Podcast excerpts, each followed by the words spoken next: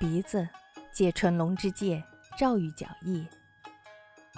踩了一阵子，鼻子上冒出了小米粒儿似的东西，形状活像是烤过的巨毛小鸟。弟子停下了脚，自言自语道：“据说这得用镊子夹出来。”内功不满地鼓起了腮帮子，默不作声地任凭弟子们折腾。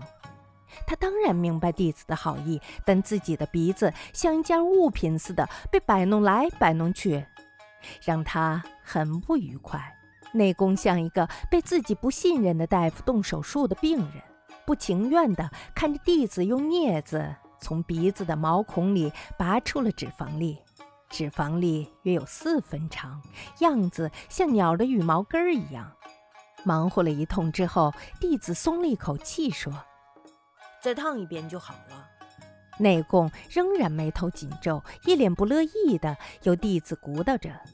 鼻子再度烫过之后，拔出来一看，嘿，果然比以前短了好多，已经同普通的鹰钩鼻子差不多了。内供对着弟子递过来的镜子，抚摸变短的鼻子，羞答答、怯生生地端详着。鼻子，那曾经垂到下颌底下的鼻子，如今神话般的萎缩了，尾头尾脑的缩到了嘴唇上方，苟延残喘。鼻子上还留着点点红斑，大概是被踩过的痕迹。如此一来，认识谁也不能再嘲笑自己了。镜子中的内供，看看镜子外的内供，心满意足地眨了眨眼睛。可是鼻子会不会再变长呢？一整天，内功忐忑不安。不管是念经还是吃饭，一有功夫就伸手摸摸鼻尖儿。好在鼻子端端正正地待在嘴唇上方，没有任何要垂下来的意思。过了一晚，内功早早就醒来了。头一件事就是摸摸鼻子，鼻子依然短短的。内功畅快极了，活像是抄完了《法华经》一样，功德圆满。好多年没这么舒心过了。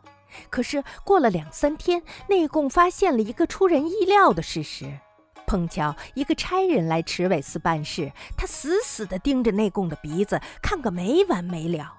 看他脸上的神气，活像是说内供的鼻子比以前更可笑了。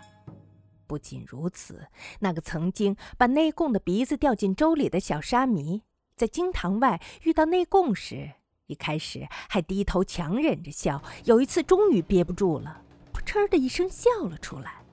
内供有话吩咐底下的僧人时，面对面说话时，他们还一脸恭恭敬敬。但只要内供一回头，他们马上痴痴的窃笑。这事儿也不是一回两回了。内供一开始认为，这是因为自己的模样变化了，但仅靠这个解释，似乎怎么也说不周全。当然，小沙弥和底下僧众发笑的原因确乎在于此。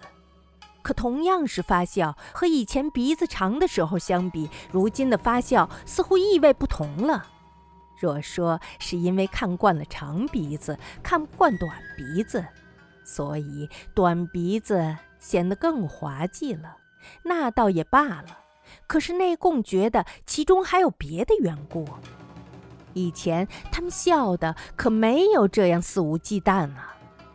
内供放弃念了一半的经文，歪着光溜溜的脑袋，时不时地嘀咕了一句。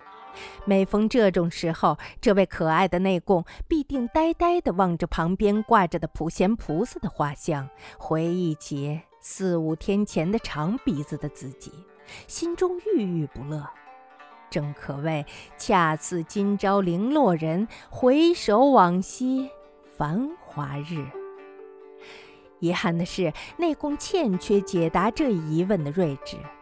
人们心中有相互矛盾的两种感情，当然，人们莫不表示同情。可是，一旦那人勉力摆脱了不幸，别人又感到有一点索然无味了。稍稍夸张一点说，人们甚至会希望那人再次陷入同样的不幸之中。不知不觉的，人们虽非有意为之，却对那个人怀有了一种敌意。内供虽然不明了原因何在，却感到了不愉快。正是因为他从池尾僧俗的态度中隐隐的察觉出了这种旁观者的利己主义的缘故，因此内供的心绪日益恶劣，不管对谁，动辄横加斥责。最后，连替内供治疗鼻子的弟子也在背地里说：“内供犯了嗔戒，是要遭报应的。”尤其大大触怒内供的是那个淘气包小沙弥。有一天，内供听到了一阵高亢的犬吠声，出门一看，原来那个小沙弥正挥舞着一根两尺长的木条，追打着一只瘦弱的长毛狮子狗。若光是追赶也倒罢了，那小沙弥偏偏一边追一边嚷：“看我不打你的鼻子！嘿，看我不打你的鼻子！”内供一把从小沙弥的手里夺下了木条，狠狠地打在了他的脸上。木条正是以前给内供拖鼻子的那根儿，长鼻子变短，反倒使内供懊恼不已。一天晚上，日暮之后，骤然起风，僧塔上的风铃发出了阵阵的鸣声，传到内供的枕边，扰得他心思烦乱。加上寒气沁人，年老的内供再也难以入睡了。在床上辗转反侧之际，内供腾地察觉鼻子痒丝丝的，十分异样。用手一摸，鼻子潮乎乎的肿胀着，似乎还有点发烫。呃，硬把鼻子弄短，或许出毛病了吧？内供按着鼻子自言自语道，手法宛如佛前烧香供花一般恭敬。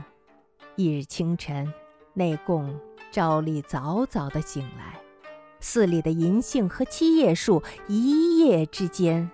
落叶飘散，庭院中仿佛铺了一层金黄，明丽耀眼。塔顶上或许是落了霜的缘故，在细微的晨光中，九轮灿然生辉。悬窗一推开，禅智内供站在檐廊下，深深地吸了一口气。啊！就在此时。那几乎被遗忘的某种感觉又在内供的身上复苏了。内供慌忙去摸鼻子，手所触及的并非昨夜的短鼻子，而是从前的那根五六寸长、一直从上嘴唇垂到下颌的长鼻子。内供明白了，一夜之间，鼻子又变回原来的模样。与此同时，正如鼻子变短时一样，那种愉悦欢畅的感觉也失而复归了。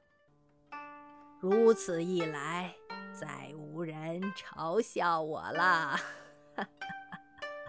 内供喃喃自语，长鼻子在清晨的秋风中晃晃悠悠。